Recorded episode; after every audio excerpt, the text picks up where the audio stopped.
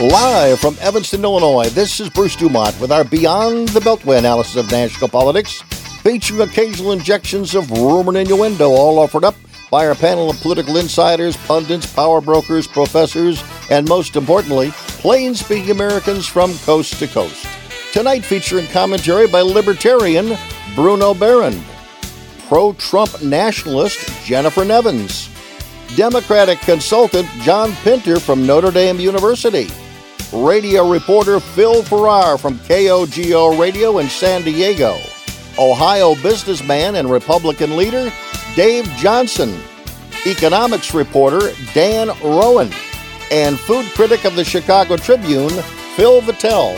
Our program tonight coming to you from our own base at WCGO Radio in beautiful Evanston, Illinois. Nice to have you with us. Uh, we've got another full two hours, lots of guests uh, going in a variety of different directions. And as we have been generally doing for the last uh, several weeks, we've got a panel of three people in the first hour, and then we have a, a group of uh, three more panel uh, panelists in the second hour. And also in the second hour tonight, we're going to be talking about probably one of the most difficult businesses in America that is uh, going through, uh, you know, great uh, stress at the moment, as we all are and that's the restaurant business. How do they survive? And we'll talk a little bit about the difficulty of that industry uh, with the food critic of the Chicago Tribune. But uh, I want to begin uh, with our guest this evening. We have John Pinter, and he is a consultant uh, in real life, but also is an adjunct professor at uh, Notre Dame University. And we also have Bruno Behrend, who is a libertarian, and we have a pro Trump nationalist, uh, Jennifer Nevins, joins us. And I, I want to begin with poor Joe Biden. He has been shut out of most of the news uh, because of the COVID 19 uh, virus. But uh, John Pinter, I'll start with you. He, he, he got back in the news last week, which I, get, I guess was the good news. The bad news was uh, he had to respond to charges made by uh, uh, Tara Reade, a former uh, worker of his in the in the Senate office, charges of of basically sexual, actually rape, digital rape, many many years ago. Uh, how did Joe Biden handle that in his uh, interview uh, with Mika Brzezinski last week, in your opinion? Well, it's probably the worst way to have to uh, reemerge, especially given uh, the circumstances, the COVID virus and all, and, and being uh, shut out. Um, I thought in general that he did pretty well with it. It was not a an easy interview by any means, uh, right. and so I don't know if that was uh, the intention was to go on, uh, you know, what would probably be viewed as a more favorable kind of an interview show. Mm-hmm. Uh, but I think in general, he you know he held himself pretty well. Uh, it's it's interesting to see the support that's coming uh, around him at this point, and uh, you know, so I, th- I think all all things considered, um, he, he came out of it okay. Jennifer Nevins, is this an issue that's going to be around for a long, long time, or do you think the uh, uh, it'll be snuffed out? I think the only people that will be snuffing it out are the media and the DNC, who are doing their level best to snuff it out. Trump is not going to let it die. Uh, Trump supporters are not going to let it die. And to be honest, a lot of Bernie Sanders supporters are not going to let this die. Because the grand irony is not only is Bernie once again not the nominee, when there's kind of some question as to whether he should have been this time around, given especially Biden's slipping mental capacity. But now we have someone who is facing very serious allegations of rape. Yeah, and but let me just interject you for a moment. I mean, Bernie mm-hmm. Sanders and Joe Biden, they had a level playing field this year, and uh, the Democratic voters spoke. And, mm-hmm. and they, they overwhelmingly, after a slow start, they overwhelmingly confirmed that they want Joe Biden as their nominee. So, how did Bernie uh, get screwed out of yeah, this nomination well, this year? I think that you'd have to ask the Bernie Sanders supporters, including Bernie Sanders' communication director, who came out very upset about uh, the situation with uh, her feeling that Bernie was once again cheated. Remember, all of a sudden, out of nowhere, Pete Buttigieg, Amy Klobuchar, everybody dropped out to pave the way for, for Biden. And well, someone, someone argue, on the Mm-hmm. Some would argue that they saw the handwriting on the wall. Let's bring in Bruno Behrend. yeah. Bruno, what's your assessment of uh, of this story, and is this story going to be around for a while? It took it took a while I, to get it going. I can't imagine the story going away. And uh, the look, what I find fascinating is the juxtaposition of the sheer abject, crazy hypocrisy of the way the media treated Brett Kavanaugh Right. And then the complete turnaround, you know, it's like believe all women except for the women who accuse Democrats, uh, which we ran into the same thing with Bill Clinton. So, it, you know, it's, again, it'd be nice to have a policy discussion with people on the left and figure out what's the best way to fix COVID problems in the economy and things like that. But at the end of the day, we, we see, and this is not to say that Republicans don't have their own levels of hypocrisy on some issues, but the fact of the matter is that the Democrats are just uh, they're they're really making a laughing stock of themselves, saying stuff like "believe all women," and then not even reporting on stuff and saying, "Well, well, Tara Reade is different." Okay, and and we're going to ignore it. John Pinter, do you do you, do you agree that uh, in this particular case? Uh, that the, the political case here is is one of hypocrisy, not uh, uh, allegations of, of rape 27 years ago. That the political case? Yeah the political case. In other words, what p- people will say, you know, was he telling the truth? Is he not telling the mm. truth? But again, before we ever get to that that that that day, at least in the court of public opinion, when you know mm. this is going to be a widespread story, uh, you have a situation where you look at the media and you look at the way that they conducted uh, looked into this story versus the way they looked into uh, numerous allegations against uh, Brett Kavanaugh. Well, you got to remember the timing uh, with the Kavanaugh uh, allegations came up while that was you know moving its way forward in the confirmation. Yeah. So there was a, a, a, shorter timeline that was involved with that as well. I think it can you can look at it and say, yeah, media does handle uh, is is handling this one differently. It took a while for it to emerge onto the public scene. It's now there, uh, and so it's going to be a matter of trying to figure out really what happened and and none of the um, the it's it's going to be he said she said kind of a discussion. I think so. I, I, I agree that it's not going to go away uh, in any short order, but there's a lot of time between now and the election to, Jennifer, put, to look more put, into it. Take your Trump hat off. Take your MAGA hat off, and and put yeah. your put your put your women's hat on, which you wear all the time. How do you how do you look at this story? The al- the allegations of the women. Let, us forget the media uh, involvement or complicity in in either killing a story or, or fanning a story. How do you respond to women who make allegations 27, 37, 40 years later? Very cautiously. I think I would be intellectually dishonest to say that I don't have reservations about somebody who comes to the fore 27 years later. I said the same thing about Brett Kavanaugh's accuser. I said the same thing about Anita Hill way back when. But I do believe I said cautiously. I do believe it needs to be investigated. I think it needs to be investigated just like we would investigate any serious sexual harassment charge. Don't you think, uh, Bruno, that during the vetting process to become vice president of the United States, uh, that those that were doing that job for Barack Obama would have discovered something like this? Uh, probably. If I'm not mistaken, she did there, there, there have been some stories, and you know, you can. It's so hard to trust almost anything in the media these days on almost any issue because it's become so sloppy on uh, all, across the spectrum. It, it, I, I, think there probably was kind of some kind of an investigation, um, or at least there was some kind of accusation way back when, and um, you know, so it, it, probably was vetted, and maybe they just ignored it at the time. We've got, know, one of the one of the things we, we've, got to, we got to pause right now, and then we'll be back. This message is from the National Council on Aging. Adults over age 60 are at higher risk for the COVID 19 coronavirus because they may have weaker immune systems or chronic health conditions. The Centers for Disease Control recommends older adults avoid crowds and people who are sick. Wash your hands and disinfect surfaces often. Keep a two week supply of food and medicine on hand. Learn more at ncoa.org. A few years ago, Steve Faircow's lungs were failing. I don't think I had more than a couple weeks to live. That's when Steve received a lung transplant made possible by an organ donor. Now Steve can do things he never imagined, like climbing 94 floors to the top of a skyscraper.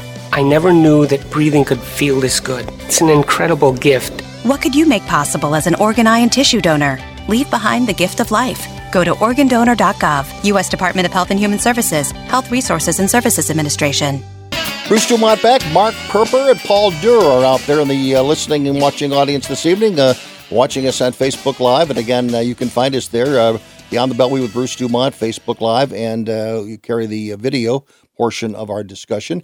And uh, today, uh, Ronna McDaniel, uh, the head of the RNC, was on one of the Sunday shows, and she made a very strong case, you know, on ABC. she was on with Martha Raddatz, and she made a very strong case about how the difference in media coverage, and she also talked the fa- about the fact that that Joe Biden has been interviewed 14 times on national television since he announced for uh, the presidency.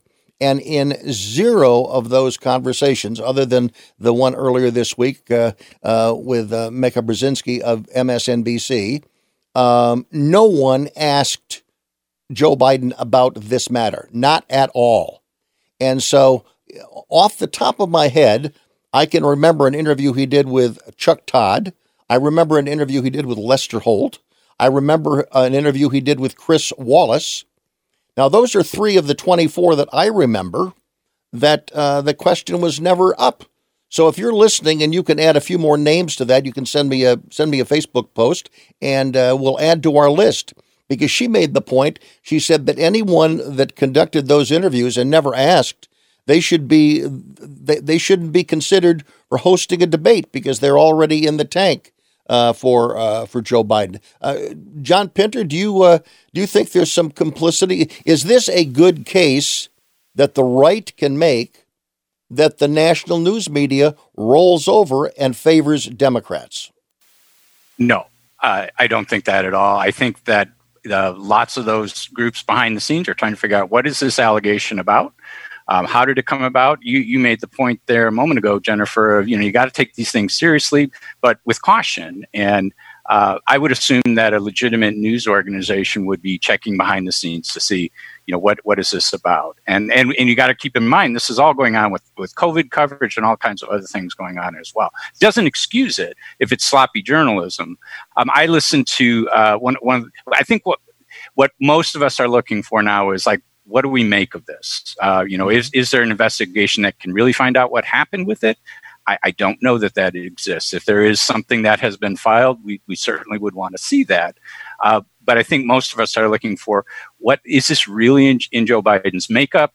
Um, and if so, how have we missed that kind of? Um, yeah. You know, how could how could we have missed that all these years? I find it hard to believe myself, but uh, like you said, Jennifer, that it, you do have to be sensitive to it. You have to uh, let these things be investigated, and I, I say investigate it. Uh, by you the way, let me just let me just let me just underscore before we go to you, Jennifer. Let me just sure. underscore something you said, John, earlier on, and that is uh, uh, Mika Brzezinski, who generally uh, she did a very good job with this interview. I thought, mm-hmm. Uh, mm-hmm. and again, I think you know, uh, I've not said many good things about her or MSNBC in the past, but in this particular case, she decided, and I think she's taking a lot of heat for it, but I thought she did a very good job, and I think she embarrassed some of, some of her colleagues within the NBC family. Go ahead, Jennifer, because I want to ask you this question: Who would you believe? Because the New York Times has suggested that there be an independent commission appointed by the DNC right. that would look into this. Who would you right. believe? Who would you believe if they came back and said, Jennifer, there's nothing here? Uh, well, just to, to start off with what you said about the New York Times, yes, they actually said the, the biggest parody you've ever heard in your life. Yes, we need an independent investigation from the DNC. Yeah. DNC and independent investigation do not go together. Why that was put that way, I have no idea. It's a laughing stock. The, the New York Times ought to just have been quiet rather than bring that up. It is pathetic. So the idea here that there yeah, is, but you wouldn't. Uh, wait a minute. Let me interrupt. You wouldn't believe an investigation of the New York Times, would you? No, I wouldn't, because look what they just suggested. They don't want to get to the bottom of it. Mm-hmm. They just suggested that the party that Biden is representing should be the ones to to judge him. Okay. okay. Even liberal Axios said that that's just a steaming pile of crap. So no, I cannot believe anything that the New York Times said because they made that ridiculous suggestion. Okay, we're going to close off uh, this discussion, but, but I want to go final word to you, Bruno. Um, is there a source? Is there a panel that uh, you would say uh, you'd you'd buy their final investigation?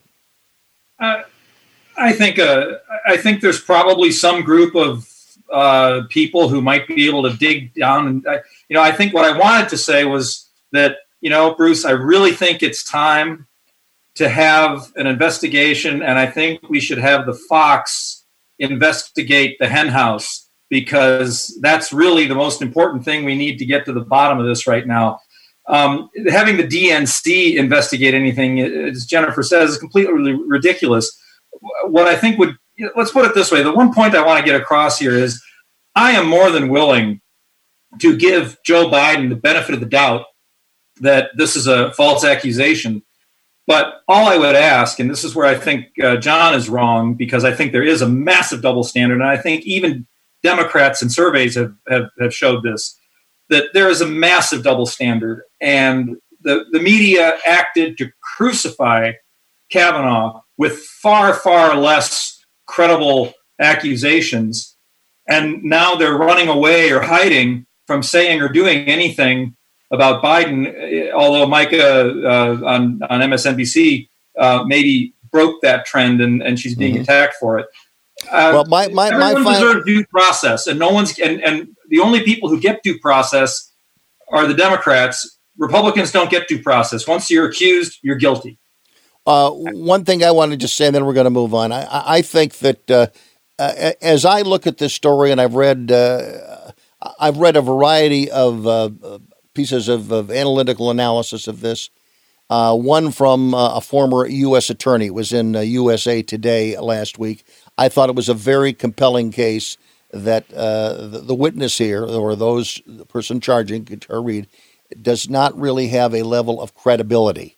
And and I would say is I take Joe uh, for at his word. I don't believe Tara Reade's story. I really don't. I don't think it's the character of Joe Biden.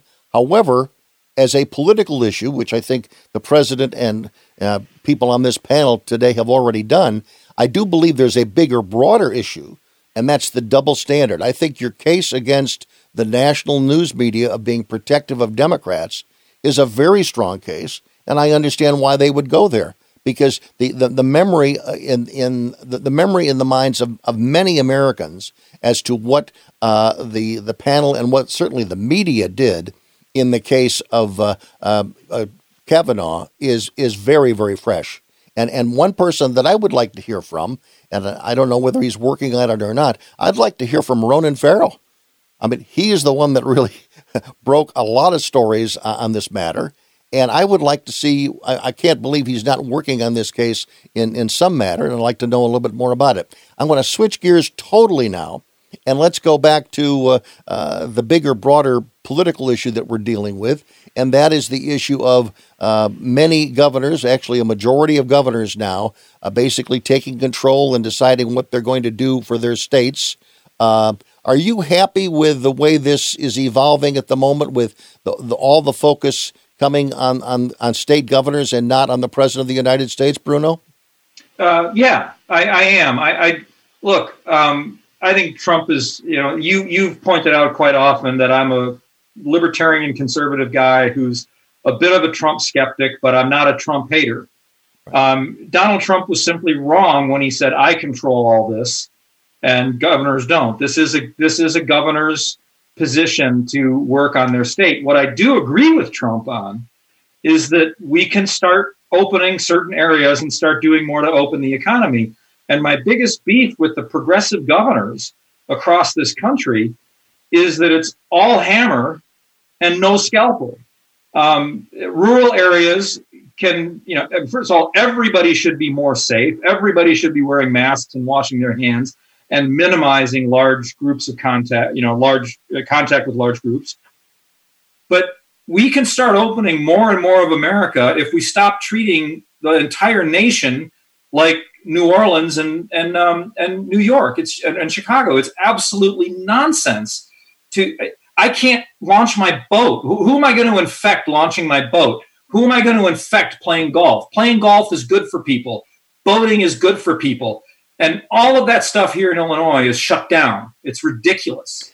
John Pinter, to you, uh, the president wanted the ball for about 24 hours until everybody said, Mr. President, you can't have the ball. You are not in control of this. And so he said, okay, we're going to let the governors decide.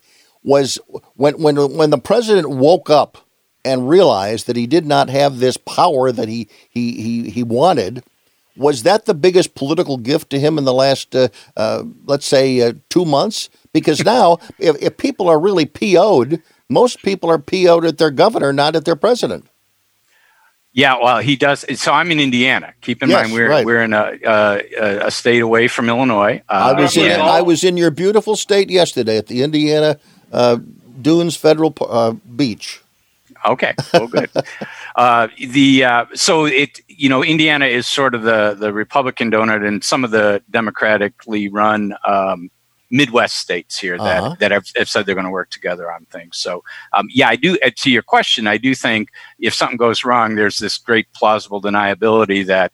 Uh, the, the president can say, "Wow, you know, I wanted to keep everybody safe, but look what happened." So it, it could go wrong, and he can still take credit if everything goes right. So I, I do think there's there are lingering concerns in in our state, for example, that same sort of pass through of power from the the governor, and our our governor has done an admirable job. He's very Mhm. rational. Uh, he's been very consultative about it. Uh, Mhm. he's not looking to make a political name. I don't believe out of this, but but when he says, "Well, we are going to leave it to counties and cities around the state," that part I think is is still in question. We we're very concerned about it up here. No, well, I, I think what's happening is that it's uh, everyone is bringing it down to a, to a level of government that's closer to the people. Uh, 1 800 723 8029. 1 800 723 8029. I'm Bruce Dumont. Hop on the line and give us a call. Hi, this is Dr. Phil. The new coronavirus called COVID 19 is spreading in China and beyond.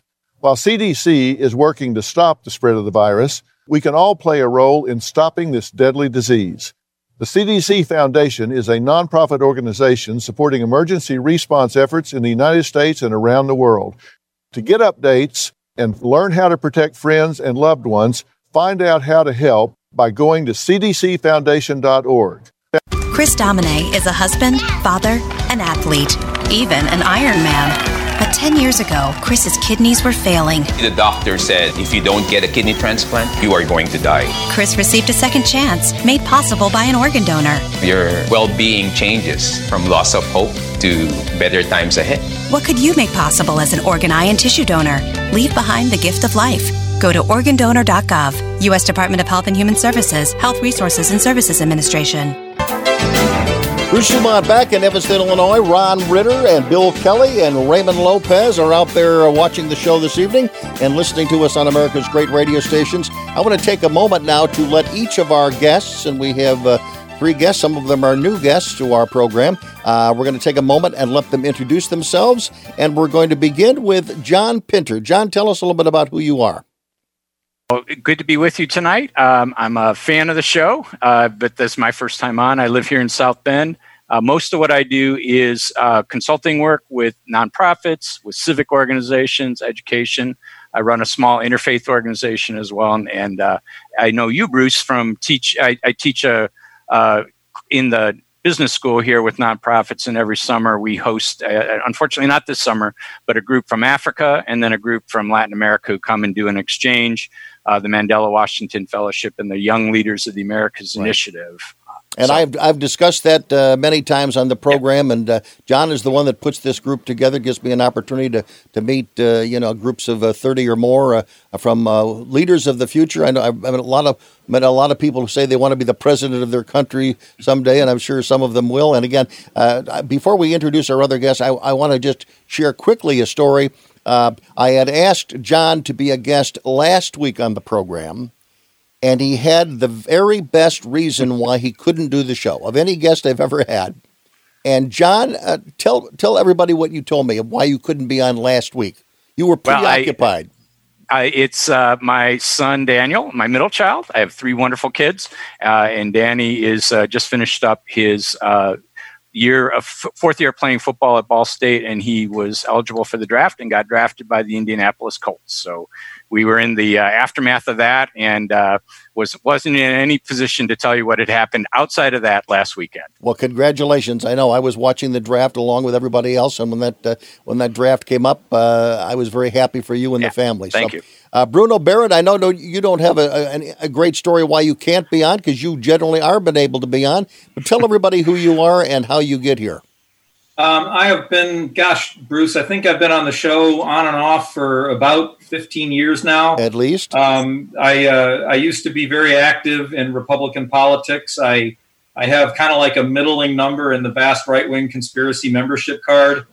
Um, I'm, uh, I'm relatively, I'm, I'm, like, I straddle the, line between conservative and libertarian. Um, and uh, I've, I've done some political consulting for candidates in Illinois, uh, one for Congress and one for uh, governor in 2010. I've been following politics all my life. I got in my first political argument with my dad when I was eight. Um, you win or lose. And I just I love following this stuff. I love America, and I I like your show a lot. It's wonderful. Thank you. Well, also we should mention you're a prodigious uh, uh, Facebook uh, user as well. And again, uh, anyone that follows you uh, gets some great insight into politics. Jennifer uh, Nevins, you're quite active on Facebook as well. Yeah, you've got I followers and detractors. Yeah, if you don't have detractors, you're not doing it right. Um, I am a nationalist conservative. I am your original Trumper. I was a delegate to the 2016 RNC. And I am pretty much pulling my hair out right now with everything that's going on with this shutdown. Um, I am such a believer in limited government.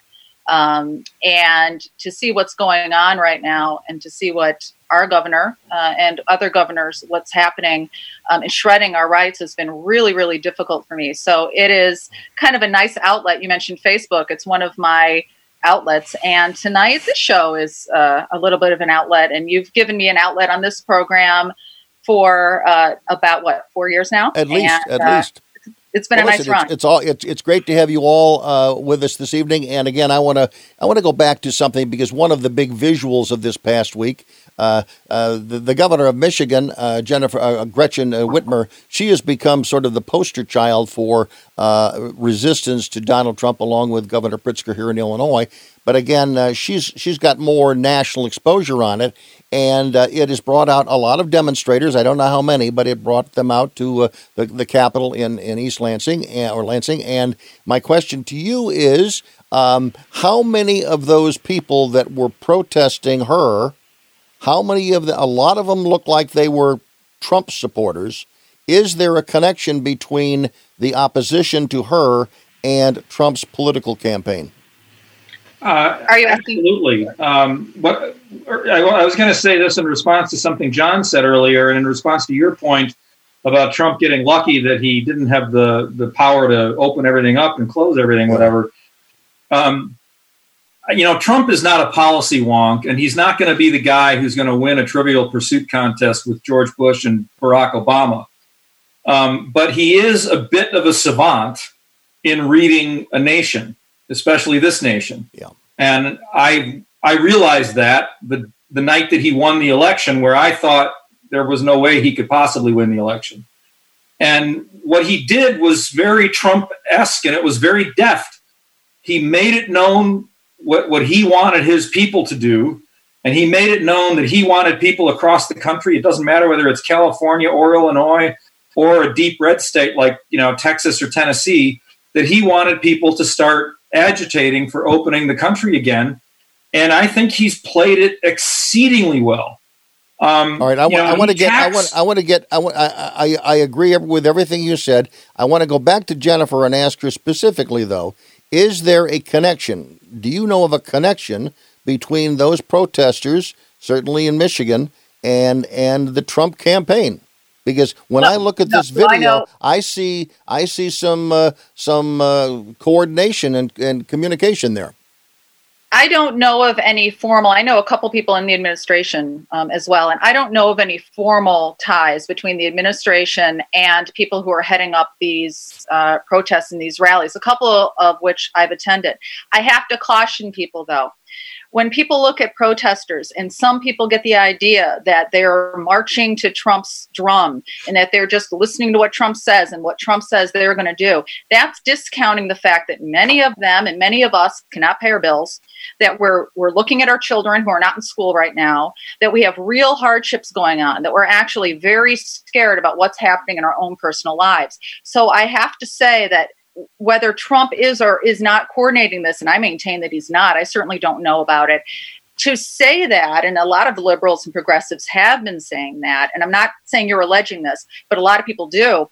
It is discounting the very real pain. The whole idea that it's just um, a, a, a, Trumper outlet um, is really, to be honest with you, very um, disgusting to me and to thousands and thousands of us okay. who are protesting for our rights. All right, I want to go to John Pinter and get uh, John's uh, chance to weigh in.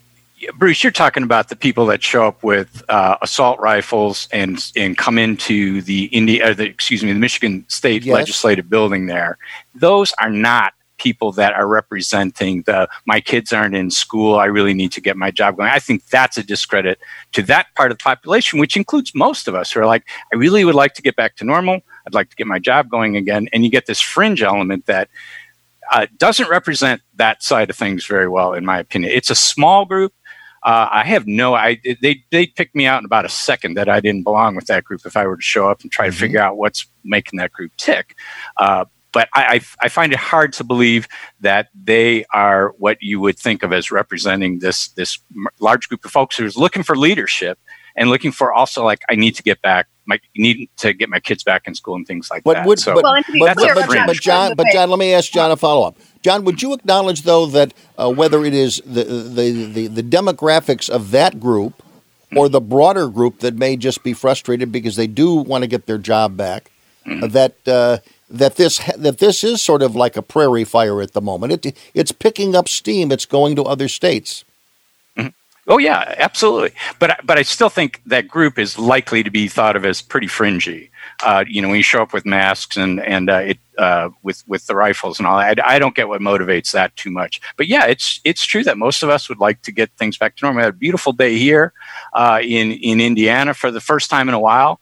Uh, and it's it's people you see that you get that sense that people would like to get back to normal but i also hear over and over and over again i deal a lot with uh, faith leaders too or like i'd like to get people back into my congregation but i don't want people to come and feel unsafe we really don't know we are looking for smart leadership here and i think cautious smart leadership that looks at the data uh, is is what we're after. But putting but putting Democratic governors uh, because there's been demonstrations uh, against Governor Pritzker here in Illinois, mm-hmm. against Governor uh, Northam uh, in, in, in Virginia. I mean, th- there are there's there's there's protesting going mm-hmm. on in states that are important to Trump's reelection. I mean, I don't think mm-hmm. Illinois is important to his reelection, but again, North Carolina, uh, you know, certainly uh, Michigan, these are important states, and uh, mm-hmm. you know, they they have to be uh, uh, they got to be breaking the ground between now and November, which politically sounds like a a, a good thing to do. Yeah, well, that That's may be a parade you want to get out in front of, but the parade already started itself. Right. I, I, don't. Who knows if there's coordination? I don't. Yeah, Jennifer, you said within the administration. I don't. Can't imagine there'd be coordination, but with the campaign, sure, I'm sure there's people that are listening to it. I have no evidence of that. Is I, I don't hang with that crowd. Is the divide this year, uh, Bruno, between the science crowd and those that don't think much of science? Is it that simple?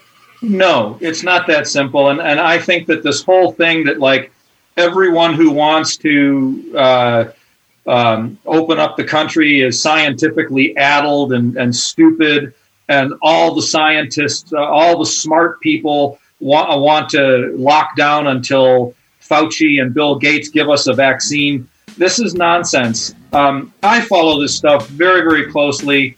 Uh, I'm not going to brag about my education or my IQ, but I have more than a few brain cells to rub together. And the idea that only the left understands science um, is is it, it, frankly horribly insulting. The science says that social distancing and great care in not getting spreading a virus and setting aside the elderly and the at risk works and the lockdowns. Okay, we got a break. Back shortly from Evanston. Every year, millions of Americans use opioids to manage pain. Pain can be unrelenting, overwhelming, and all consuming. So, why do so many of us try to manage pain only from the palm of our hands? Doctor prescribed opioids are appropriate in some cases, but they just mask the pain. And reliance on opioids has led to the worst drug crisis in American history. That's why the CDC recommends safer alternatives, like physical therapy, to manage pain. Physical therapists treat pain through movement, hands on care, and patient education. No warning labels required. And by increasing physical activity, you can also reduce your risk of other chronic diseases. Pain is personal, but treating pain takes teamwork. When it comes to your health, you have a choice. Choose more movement and better health. Choose physical therapy. Visit moveforwardpt.com to find a physical therapist in your area. This message is brought to you by the American Physical Therapy Association. Bruce Dumont back on Beyond the Beltway. Adam Smith is listening tonight. He writes Every red state that reopens has had a big splurge in cases. Uh, so I'll be the cynic. Let them. If more Republicans get sick and die in the name of shopping rights, they'll help us win the election on November Day, on, on, on election day. So there's uh, also uh, uh, Mark Royalty joins us. Governor Pritzker should allow downstate mayors and city officials to declare when to reopen instead of one size fits all. And I think uh, if you watch the uh, the Pritzker press conferences every day, as I do, and again this is in Illinois, but again I think we see uh, Pritzker getting some uh, income, including from the media in recent days, and uh, uh, he's having a little more. He's having a much tougher time this past week than he has in previous week of sort of defending everything that he wants to do, and he appears to be sort of uh, caving in on some matters. Let's go to line one, where Dave is listening to us in the great state of Washington. Go ahead, Dave. You're on the air.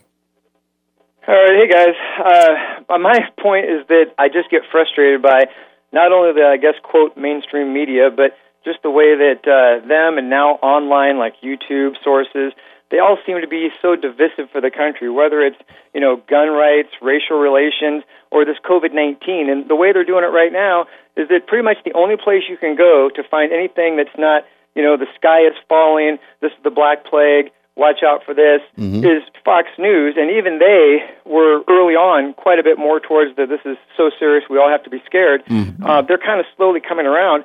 But one of the things that disturbs me is that, like YouTube, for example, I posted, or I, I didn't post it, I shared a video that was from two California ER doctors who did about an hour long press conference, and it was all about what they're seeing on the front lines. Mm-hmm. And they were describing how, from their point of view and what they were seeing, this is not, you know, the Black Plague, far from it they were they were minimizing to some people the the amount of I guess craziness that we should be doing with regard to shutting entire economies down mm-hmm. versus more of a targeted isolation type of a method. And they got taken off of YouTube. I mean, I went back and checked my YouTube uh, video a day later to look at it, and it had been taken down. It said that it violated YouTube's terms of service, and I thought to myself, does that mean YouTube's terms of service, if, if you're not complying with the overall narrative, that you get taken down, even if you're two ER doctors that are on the front line? Uh-huh. I mean, Dr. Scott Atlas also has a good article out on thehill.com and he talks about open up the economies now. They yeah. they reference in New York, you know, one of our epicenters, where when you looked at the people there, 92% of the deaths out of 8,000 de- deaths that they studied had comorbidity issues, and mm-hmm. be- between 18 and 45 years old, they found the death rate as low as 0.01%. Well, mm-hmm. the flu death rate is 0.1%, and so 0.01 is one tenth of that. Now, granted this is age specific. So the flu in general, when you say 0.1%, that's across all age spectrums. If you isolated that down to 18 to 45, it would also be very similar, probably to 0.01, like mm-hmm. this what they found with COVID. So, right. I mean, it just it disturbs me that you can't get the other side of the of the equation of the equation from all these sources, and that's why when you see at these rallies, it's primarily yes, it is Trump supporters and mainly conservatives because they're the only ones that are not getting the you know the sky is falling from CNN and MSNBC.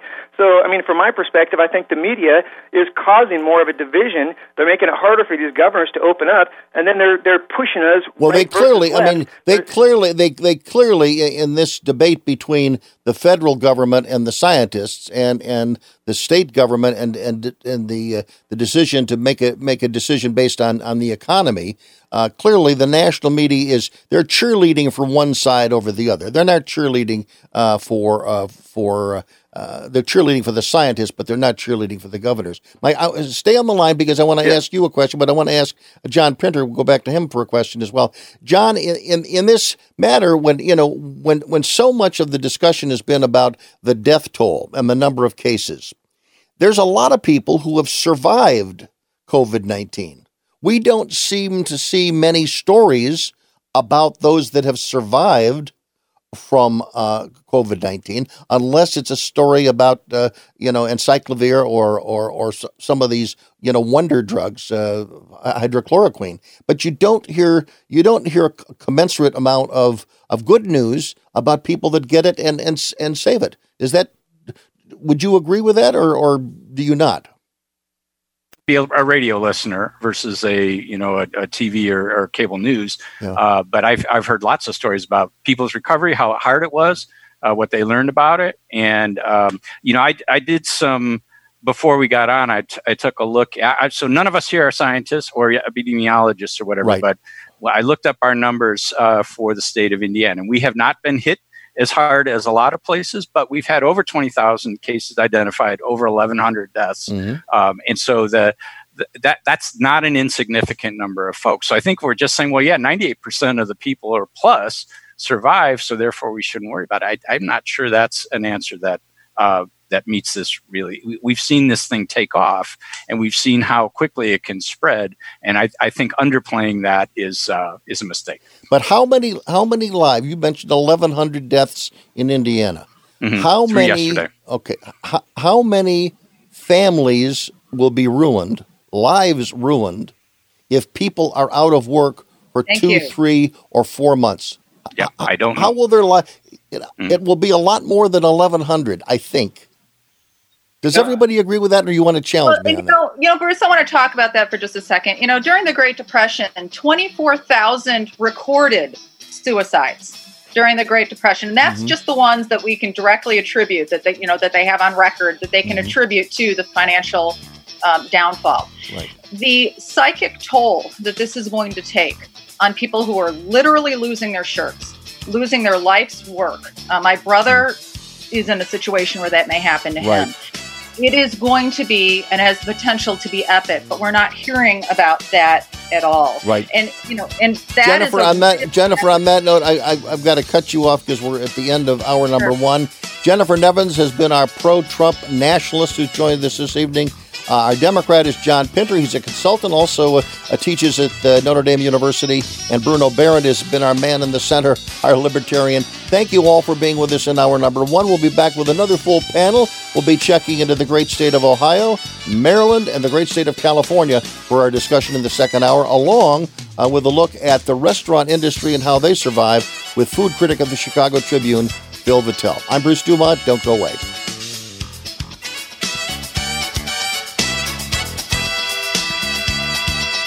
Clear? Yep.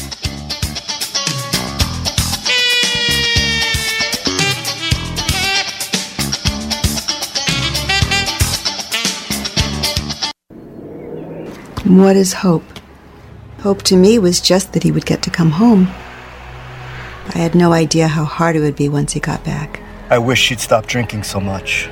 She thinks it's helping, but it's not. I hope she sees that soon. I act like I don't care if he comes to my games. But I hope he does. I used to hope he'd find happiness again. Now I hope our marriage makes it. I hope Grandpa will get help. He thinks it's too late, but it's not. With everything that he's going through, I hope he sees a counselor. I just want my brother back. I hoped he'd get help. Stop hoping things would get better on their own. He told me to stop asking. I didn't. Then one day he asked for a ride. Hope is knowing there are other families just like yours, that the veterans they love got help and recovered. Go to maketheconnection.net and turn hope into action. Matt always knew he wanted to be a doctor. That's why he makes the most of every day. To study before breakfast, to work hard, to do whatever was necessary to achieve his goal. He found an answer in the military. If you have a passion, a vision for your future in any field, today'smilitary.com can be your path to a fulfilling career. You have a calling, we have an answer. Find your way at today'smilitary.com. My name is Bobby. I'm a veteran and lost my leg to a roadside bomb. My victory was going from a wheelchair to becoming a weightlifting champion. I'm Sam. I'm a veteran. My victory was finding a career I can be proud of and supporting my family. America's veterans are on their most important tour, the tour of their lives. I'm a veteran. My victory was going from homeless to home. At DAV, we're on a mission to help veterans get the benefits they've earned. I'm a veteran, and my victory was finishing my education.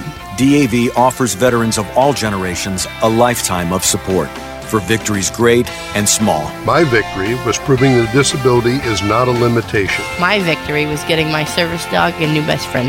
We help more than a million veterans every year as they face and conquer their challenges. My victory is being able to be there for my family. When America's veterans win, we all win. Help us support more victories for veterans. Go to DAV.org. Standing up for what's right. Helping out when things go wrong. Seeking the truth and speaking our minds. Not just making records, but breaking them.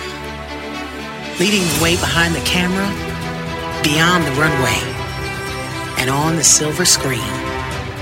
Not just making our mark, but making a difference now that's a job for a Girl Scout. Girl Scouts, preparing girls for a lifetime of leadership. Bruce Dumont back in hour number two of Beyond the Beltway. Thank you very much for joining us from coast to coast and border to border. A 1 800 723 8289 is the phone number if you want to give us a call.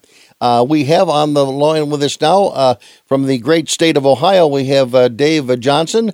Dave from Columbiana County. Dave, nice to have you with us.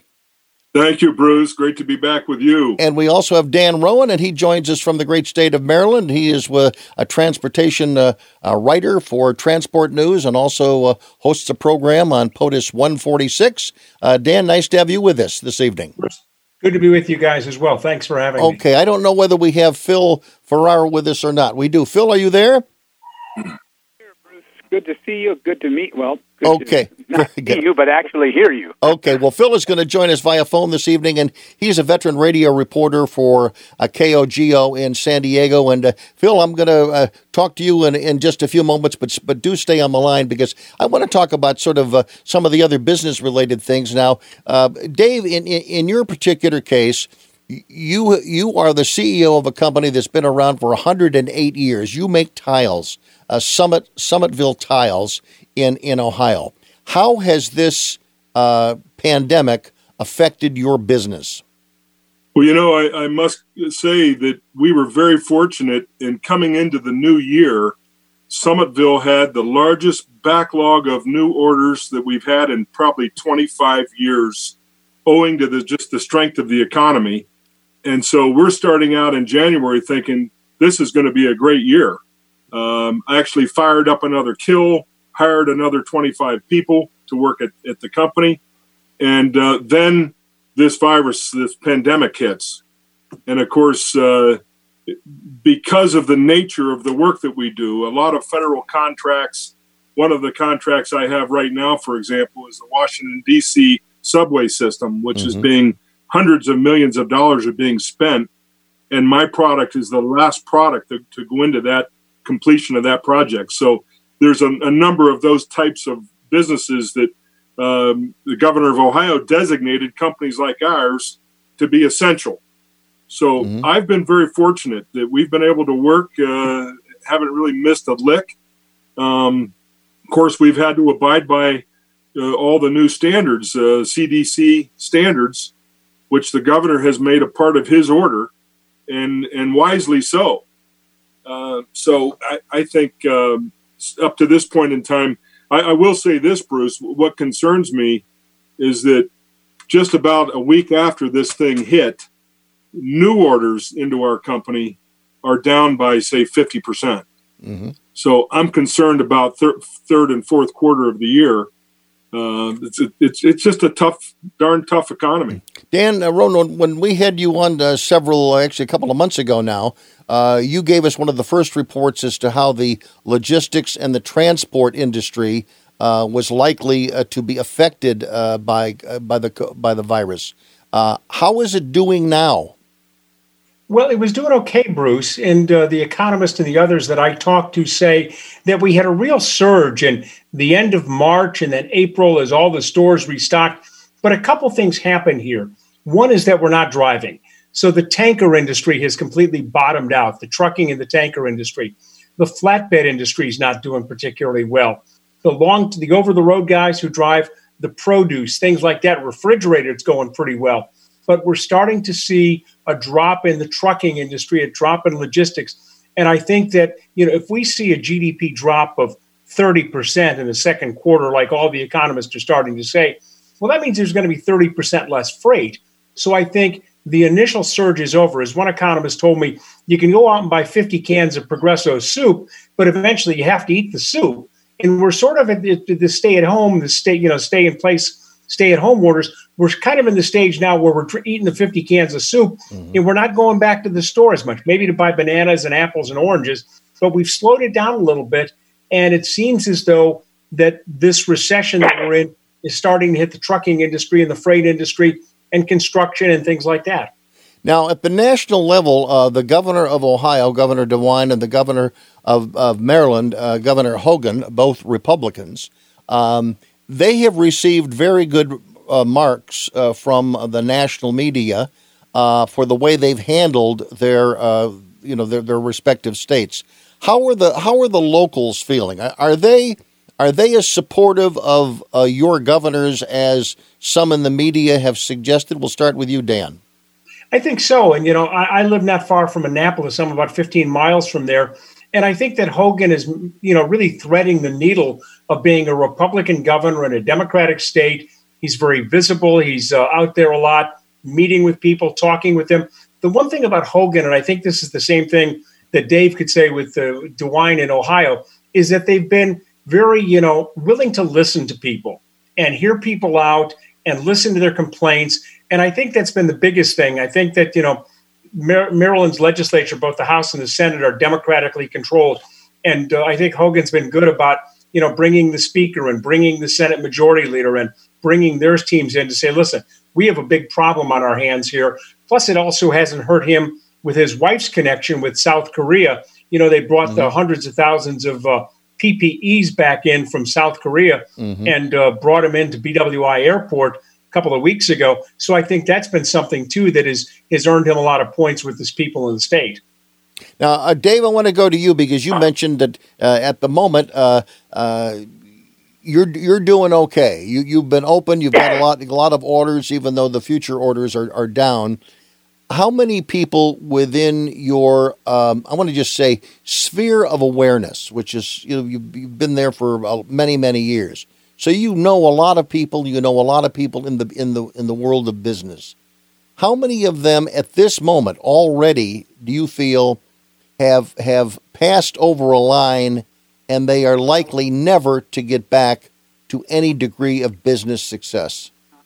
I think that's the, the concern that we have, Bruce uh, there are most companies are not in the shape that, that I'm in. I, that's not kind of an unusual situation.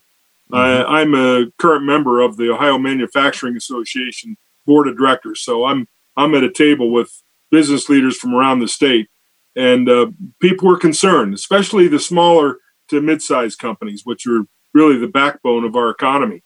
Um, folks are really concerned about what the long term is no one in business likes uncertainty. And it, and it just looks like this thing could just keep hanging around until, frankly, we get a, vi- a, a vaccination for it mm-hmm. if we get one.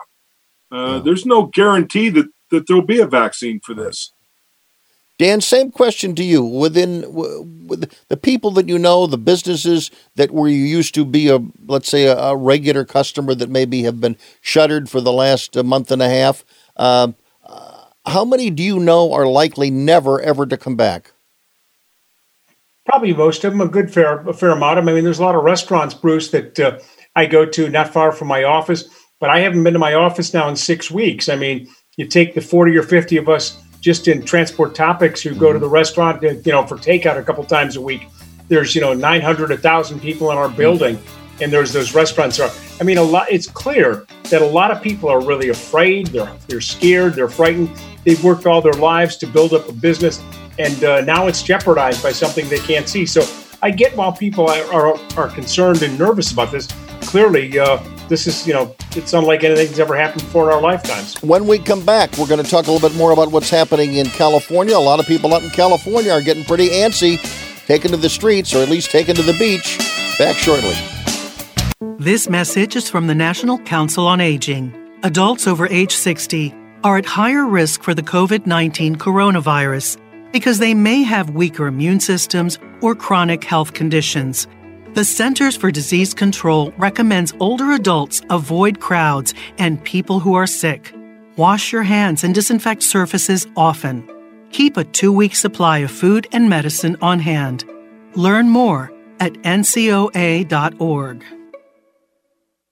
A few years ago, Steve Faircow's lungs were failing. I don't think I had more than a couple weeks to live. That's when Steve received a lung transplant made possible by an organ donor. Now Steve can do things he never imagined, like climbing 94 floors to the top of a skyscraper. I never knew that breathing could feel this good. It's an incredible gift. What could you make possible as an organ, eye, and tissue donor? Leave behind the gift of life. Go to organdonor.gov, U.S. Department of Health and Human Services, Health Resources and Services Administration. Bruce Dumont back. We continue with Beyond the Beltway, and uh, we are now uh, joined by uh, uh, Phil Farrar. He's a veteran radio reporter for KOGO in San Diego. Phil, nice to have you with us. And uh, I, I want to begin by talking about what can you do? What's open and what's closed in, in, in California uh, these days? we do have some beaches open along California's coastal line but they come with restrictions. For example, here in San Diego, you can go to the beach. You can swim, you can surf, you can boogie board, you can canoe, you can kayak, you can even fish, but you have to keep that watercraft moving. No motorized watercraft, I should say. The parking lot, they are closed. So if you really want to go to the beach, you have to make an effort. The boardwalks, they are closed. We have a couple of piers. People like to fish off of those piers. They are closed as well. We did reopen up golf courses. Not once again, not all of the beaches are open. Uh, the city of Carlsbad, which is just north of us, where uh, people may have heard of Legoland, that sure. beach in particular will open tomorrow. And how many people are wearing masks? What's what does the mask dictate in California? Well, here in San Diego County, it is mandatory. As of May 1, it is mandatory. Right. If you come within six feet of someone you do not know who is a fam who is not a family member, mm-hmm. you need to wear that mask. Other counties have already done that. If you go to a grocery store, you need to wear a mask. Some grocery stores are handing out uh, the cloth masks if you want to go and shop as well. Now, the the stories that are being carried, at least by the national news media, uh, is that everybody, or not everybody, but large numbers of people in, in, in Orange County are really ticked off. They want to get to the beach. Let, let's go beyond those that are angry about being prohibited from going to the beach. How widespread in, in your sector of California are are people wanting to open their businesses and get back to work, and they're they're worried about the economic impact as to whether their families will survive or not. How how how uh, how vibrant is is that call uh, against uh, the governor of your state? Well, people want to go back to work. There is no no no doubt about it. They want to go back. They held a huge huge protest uh, this past Friday in downtown San Diego, and um, I was there, and there were a lot of people, and they literally said that Governor Gavin Newsom has to go. They said we cannot handle this anymore. Some people said if they don't go back to work, they will become homeless. This is what Newsom had to say, though. We're getting very close to making really meaningful uh, augmentations to that stay-at-home order. You know, we said weeks, uh, not months. Uh, about four or five days ago, uh, I want to say many days, not weeks. You, you didn't know we were going to have sound, yeah. Bruce Dumont, but that's right. exactly that, that's what the great. governor says. People today, what they were doing at the beaches here in San Diego, you cannot gather, you cannot stop, you cannot lay on the beach. But what we saw today were people with signs out on the beach, going up and down, exercising their free speech. We want to go back to work. Governor Newsom, this is tyrannical. We are sick and tired of this. Governor Newsom, I don't want to be homeless. They're mm. talking about COVID 19 is a hoax. These are some of the people that we are seeing that are out at the beach right. today. Well, we've talked about some of the demonstrations, you know, uh, you know, back east in, in, in Michigan and, and, and Illinois. Um, at this moment in time, is there a is there a possibility of, of a of a greater rebellion against government authority here? And and you know, if if we get together in a in a month from now, I mean, uh, is the governor going to have to bring out the National Guard to quell some of this uh, uh, unrest in, in California? We thought it might happen this weekend in uh, Orange County because they had 80,000 people at the beach last week. Wow. Uh, last Sunday, as you as you quite well know, yeah. and uh, from what we understand, not many people showed up at at that beach today, and it, it is closed uh, per the governor's orders. But if something doesn't happen by the end of this month, we are going to be in a world of hurt. Uh, as you know, California is the fifth largest economy in the world. We are we have surpassed the United Kingdom. That's how big this is. And the governor mm-hmm. came out a month ago and says, We're in a recession. We are in a recession.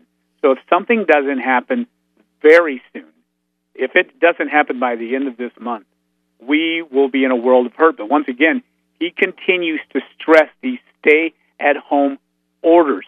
We have every night uh, we hear I'm I'm at the office right now and we hear on the police scanners where people 30, 40, 50 are gathering and people cannot gather because you know, in 14 days, we don't know what's going to happen. We saw well, we had we, we had a situation in Chicago. We're under a, a stay down order, stay at home order, and uh, the mayor of the city of Chicago last night, when she heard reports from the police that there were large parties in certain sectors of Chicago, she was livid. She was on television. I mean, she she did everything about but say that they're going to send in the police and the National Guard to shut these parties down, but. She was livid, and I want to go back to you, Dave, and, and hear from the other other coast here. Uh, you didn't know you were on the coast, Dave. but let me ask you this question: How how the anger? Uh, how much anger is there in Ohio? Because again, the popular perception is that your governor has got his hand on the on the pulse, and everybody seems to be getting along there. Well, let me say that the governor moved very quickly in shutting down the state, and, and I think he had broad support from the Republicans and Democrats, and just about from every corner. Uh, opening the state back up is is going to be a, a, more slow and a more measured process, and we are starting to get uh, protests at the state capitol, and there's talk of the legislature now perhaps stripping some authority away from the uh, health director of our of the state. Um, so there there are rumblings, and and uh, the governor is going to have have a little bit of a time uh, grappling with this. But but I'll say this about Governor DeWine: he's a very probably one of the most principled political leaders we've had in Ohio, and and probably the 30 years I've been involved. Mm-hmm. He listens. He's got task forces together.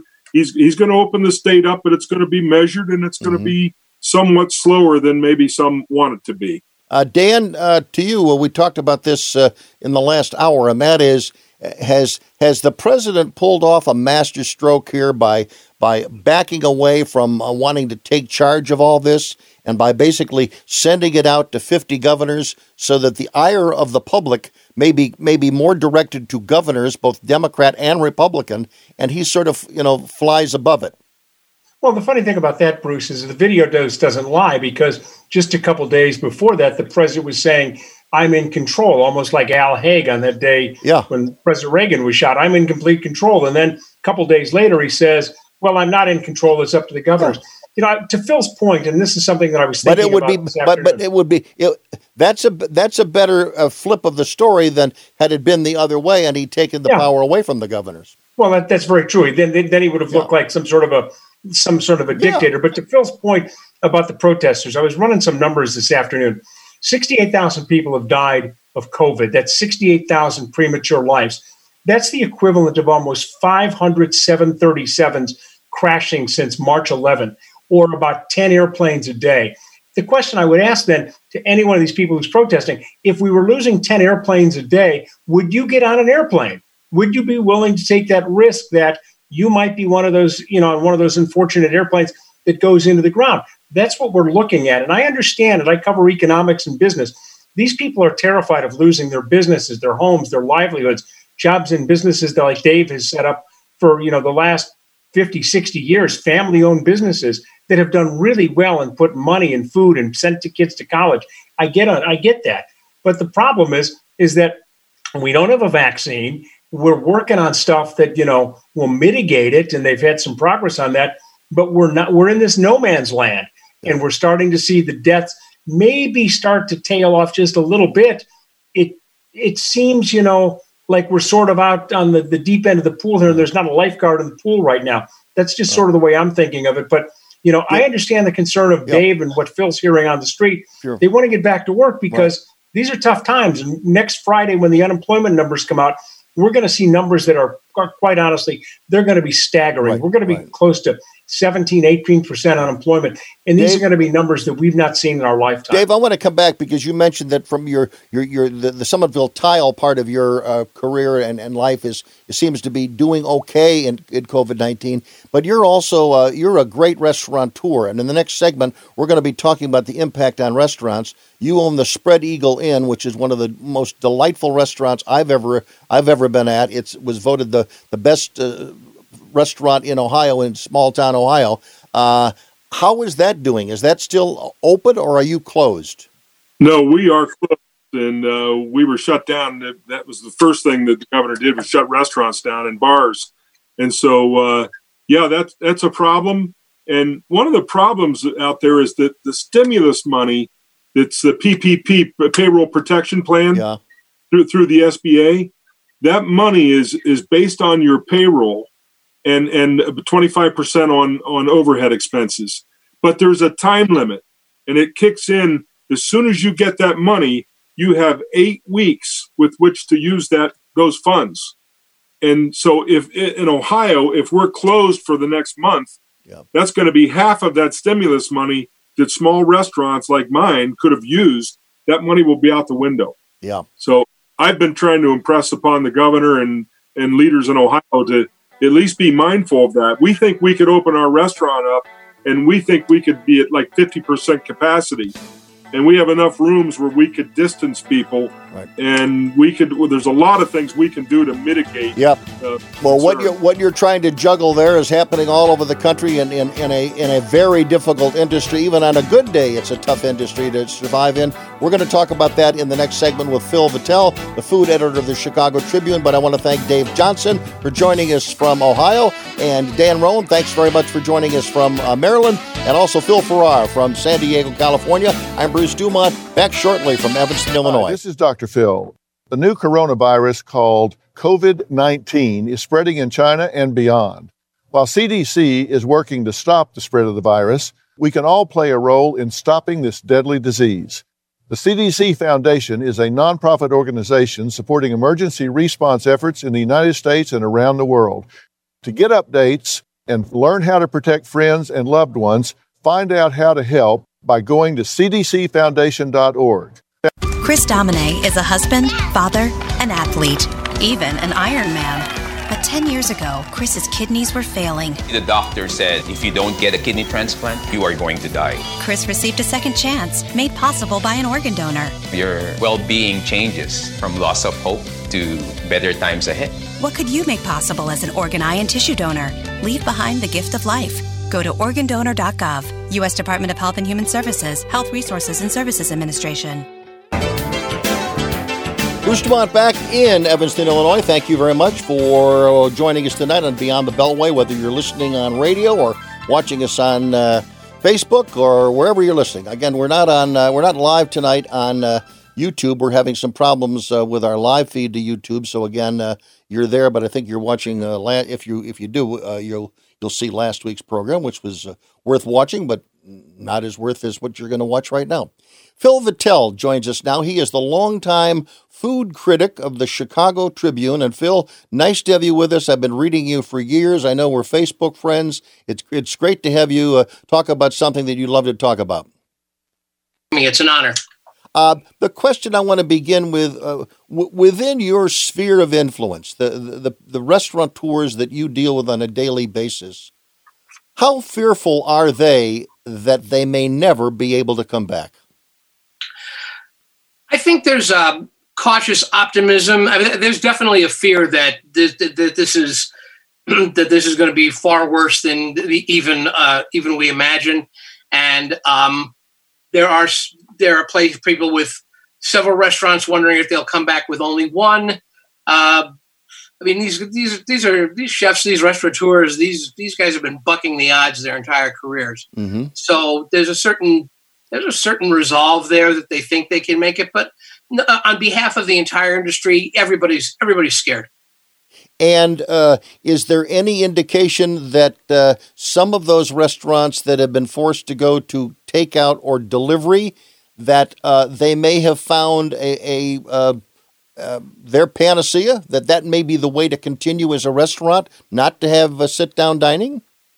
I think certainly in the near term, when we finally get on the other side of this, whatever point that is, and restaurants are permitted to reopen, almost certainly they will only be permitted to open under very strict guidelines, which I anticipate will be no more than 50% capacity for most for most restaurants. That's a that's that's a tough proposition for a business model. So I think the ones that have found an audience doing uh, doing carry out, doing uh, some delivery, are going to keep that option in there. It's it's not going to it's not sufficient unto itself, but I think it's going to be part of the formula uh, from here on out. Does uh, I, I've heard from the restaurateurs that that you know I have known from experience for many years when, when you mention either 25% capacity or 50% capacity they they sort of clutch their heart they can't they can't comprehend how they would survive with that type of uh, limitation certainly not with their current business model they this is the, the way they do food costs the way they the, the, the way they cover their expenses they're all based on 100% capacity uh, and and being able to seat a lot of people's.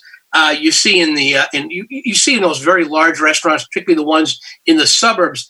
Those are places that do eh, mediocre business Monday through Thursday, but then Friday, Saturday runs around and they can serve maybe 500 meals each day because they're so big and they can turn the tables over.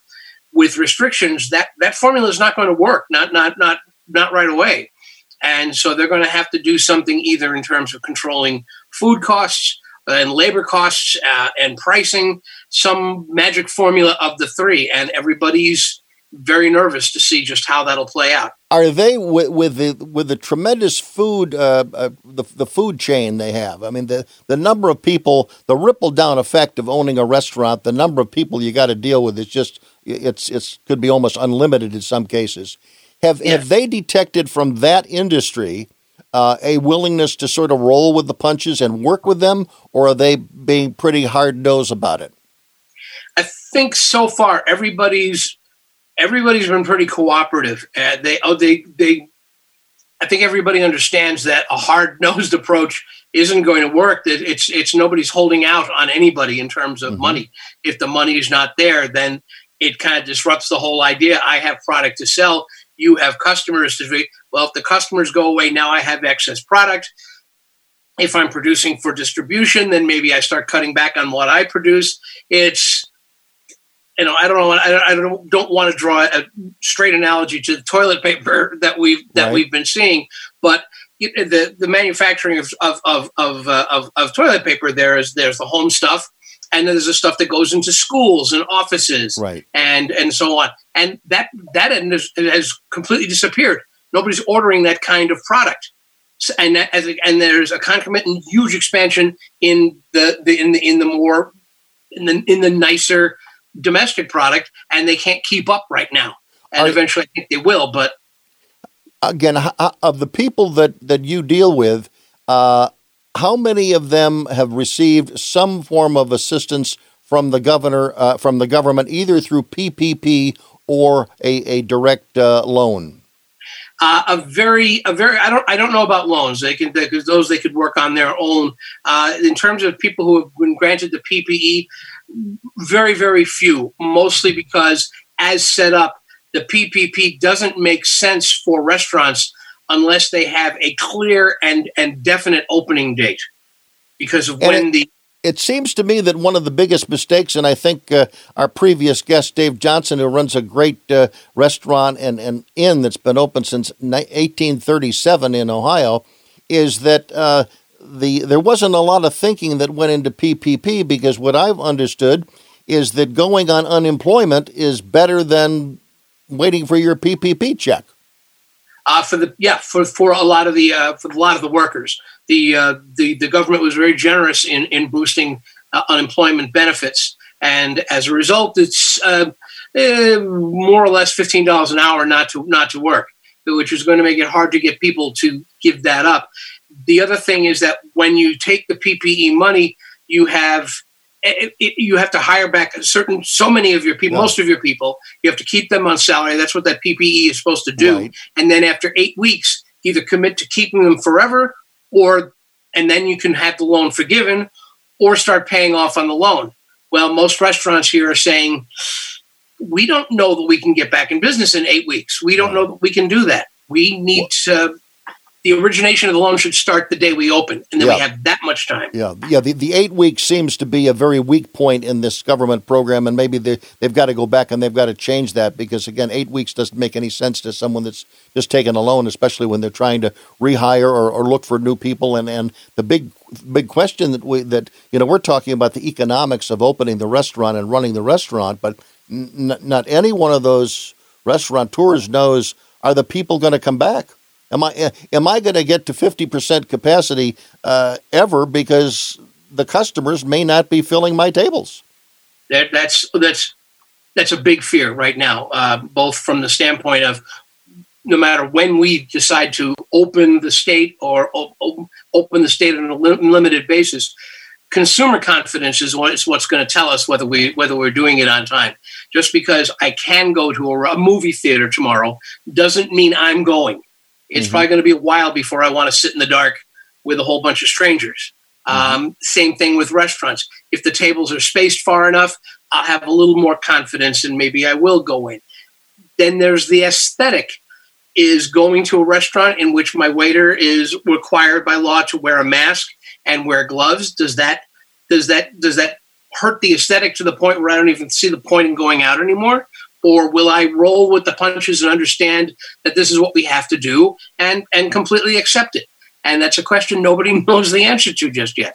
And and I think that when you when you look at the the experience of, of, of dining out, certainly fine dining out, celebrations, birthdays, uh, you know, uh, celebrations of, of any sort, um, the, the restaurant experience is it's such an important cultural aspect of not only who we are but people around the world. I mean that that dining experience is it, it's it's inside everybody, and I, I don't know how you I don't know how we deal with that if we can't have you know dinner with, with friends in a in a in a, a, a, restaurant with good food and good service without it being you know so widespread that it looks feels like you're in a cavern. Yep, that's uh, that's that's that's exactly the issue. Um, how many people, what what what what the audience will do, what to do. But uh, I think you're also right. and I think we've seen it in the success that some restaurants have had with their carryout option. That there still is in in the customers, in the public's need, this desire for this kind of dining, and how and then they're they're taking it however they can get it. And I'm hoping that when restaurants can open, there will be that same rush to say, yes, I want to support this. And it's not going to be exactly the same as we remembered it, but maybe maybe in a couple of years it will be, or maybe in a year and a half Yeah. it will be. and uh, because of the of the costs involved, because again there, there was a lot of publicity about some big uh, you know national uh, brands, including Ruth's Chris uh, and even you know Potbelly. I mean, getting getting huge uh, sums, at least perceived by the public as huge sums. Now uh, Ruth's Chris turned it back. But again, uh, can you speak, even though this is, isn't necessarily directly in your wheelhouse as a food critic, because you don't spend a lot of time necessarily reviewing those types of restaurants, but um, are, are they more likely to survive just because of their bigness and, and the sameness of their uh, menus in many cases? Yes, they'll they'll be the the, the big chains will be much better positioned to survive. Among their other, as you mentioned, they have economies of scale. Yeah. They and we're talking about high. Well, you're also talking about high end chains, not just McDonald's Right, and yeah. Burger But King. Yeah. exactly. Even a big even a big steakhouse with locations in forty states. Yep. They have economies of scale. They have the they have the the dollar power, the buying power to lock in pricing a year out. Right. Yeah. So that my my, my 40 my 40 state uh, chain steakhouse, I know now what I will be paying for steaks a year from now. And that's a tremendous advantage. That's a good to know. Well, I know in Chicago, one of my favorite places, a Fleming's, is uh, gone, uh, gone gone boarded up. They're not coming back. We'll come back and we'll talk more about restaurants. 1 800 723 8289. Give us a call. Every year, millions of Americans use opioids to manage pain. Pain can be unrelenting, overwhelming, and all consuming. So, why do so many of us try to manage pain only from the palm of our hands? Doctor prescribed opioids are appropriate in some cases, but they just mask the pain. And reliance on opioids has led to the worst drug crisis in American history. That's why the CDC recommends safer alternatives, like physical therapy, to manage pain. Physical therapists treat pain through movement, hands on care, and patient education. No warning labels required. And by increasing physical activity, you can also reduce your risk of other chronic diseases. Pain is personal, but treating pain takes teamwork.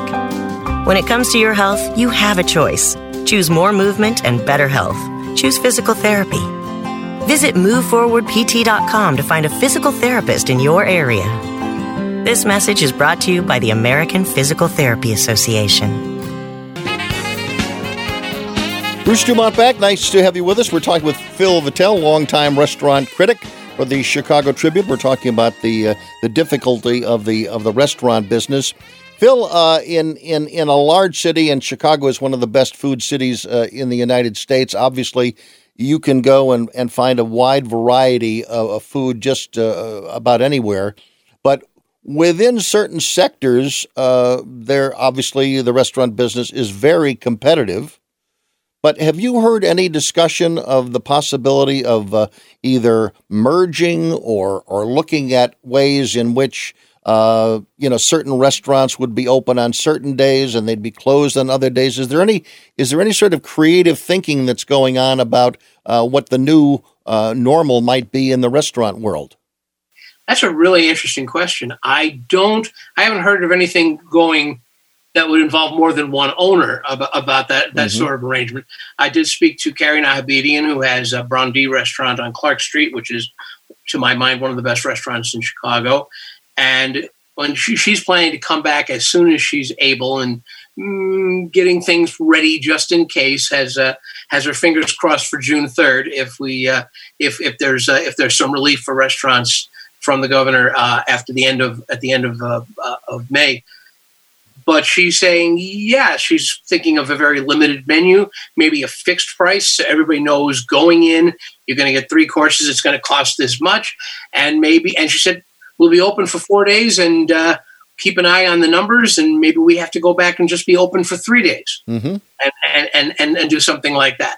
Uh, it's, I know speaking to uh, R.J. Melman, who's the uh, son of Richard Melman and and, and uh, president of Lettuce Entertain You, they he said he can't possibly open, reopen every restaurant on the first day anyhow. Right. It's there's so many there's so many moving parts to, to, to corral. But yeah, if he has one restaurant that has four locations, maybe they open two locations, or maybe certain concepts will open right away and others will have to wait. As part of the equation uh, in, in in in putting a restaurant, uh, you know, opening it up, uh, there's a lot of people that may not know much about how uh, the finances work insofar as uh, the waiters or the wait staff is concerned. Uh, mm-hmm. As I understand it, uh, they're paid uh, at, a, at a low wage, and, and where they make their living is they make their living on tips. So obviously they're, in the gig economy, and right now they're getting no tips, and they may be delivering for Uber or some of these other places, but that's the closest thing they have to serving food. is that likely to change? Could could we get into a situation where uh, and, and, even insofar as the food uh, makers, the, the people back in the kitchen, that they will have to end up making more money because because everybody knows the value of what they do now that maybe they didn't know eight months ago. I agree. I think I think among other things, it is going to be it's going to take a little something to lure people back. Uh, some people are just pawing the ground and they can't wait to get back in the kitchen and cook, and that's great. Others may take a little persuading. They're going to have unemployment benefits for a while. Eventually, they'll run out. but I suspect that it being in an election year, they might be extended a little bit this time around. Mm-hmm. Um, at that point, when if if someone's making fifteen dollars an hour anyway, will they come back and work for you for less than fifteen dollars an hour? I don't think so, uh, unless there are other things. And and if and if there's a perception by restaurant workers that their safety is somehow at risk by returning to work, then suddenly I don't know how much money you would need to get Mm-hmm. them to work in in, in the in back in the in the uh, in the kitchen, and how many of them have changed uh, have how many of them are reconsidering their career choices at this point? Well, Seeing again, I think I mean it. It just you know what we're learning here is those that are on the the lower rung of the economic ladder who maybe we haven't really thought much about in the past. I'm talking about Mhm. grocery workers and stock boys and stock girls, and and as well as those that that that bust your table and and serve you food. Uh, they, they are part of a, an invisible society that isn't so invisible anymore. Even the person uh, you know who's cleaning bedpans at the hospital, um, you know, they're risking their lives every day in trying to feed us and, and take care of us during this horrible time. And I, I, I would I would hope that the industries that that that employ these people are going to uh, uh, maybe have to take a lesser profit, but you know, bring bring them along to a, a more a reasonable wage. this crisis has certainly put a spotlight on and taught us the value of the so-called lowly workers Right. who are doing all the work right now and nobody's sitting around going oh what's happening to our ceos and oh what's happening to our second baseman Right. and all these things that are important to but suddenly somebody was making a joke about the airlines when they get started up that grocery personnel will be boarded first that'll Yeah, be an early well. consideration you know you work in a are you a bagger then come on you go on first you pick out your seat It's And- got and it's got it it's way. it's got to be more than a blue a blue angel flyover. Yeah, exactly. you know, while you're while you're in the kitchen, and what was that noise? Oh, I don't know. You were you were being saluted. It was, Uh, it it was was too too fast. yeah. We may yeah. We, we, our heart was in the right place. Maybe you didn't think that out that out completely, but yeah. Uh, you know, when we get when we come out of this, I think I don't think minimum wage is going to be nearly as uh, divisive an issue as it might have been Mhm. six months ago or twelve months ago. Oh, uh, um, access to health care. I think we're going to have a little. I think our minds may have adjusted a little bit our thinking Mhm. on, on on some of those issues. Um, Yeah, some of the some of these some of these some of these outrageous thoughts, at least described by some as outrageous thoughts that Bernie Sanders had, maybe some of them don't seem to be so outrageous after living through uh, uh, a COVID. But again, uh, a key part of it is uh, the the businesses of America. Uh, this is where the power is. Uh, the restaurateur is is one of the great dream jobs that people have. Sometimes it turns into a nightmare, but again, uh, it's it's a dream for many. And again, uh, we wish those restaurateurs uh, success as they as they have to reinvent every day and think every day about how they reinvent uh, the future of their lives. And uh, Phil Vettel, thank you very much. You cover them on a regular basis. Uh, we'll pick up on this maybe in a few months to see if we're uh, uh, serving a lot more people, not only in Chicago but around the nation. Thanks very much for being with us tonight. my pleasure. Thank Our- you. Our thanks to Andrew Marshall. I'm Bruce Dumont. Good night from Evanston.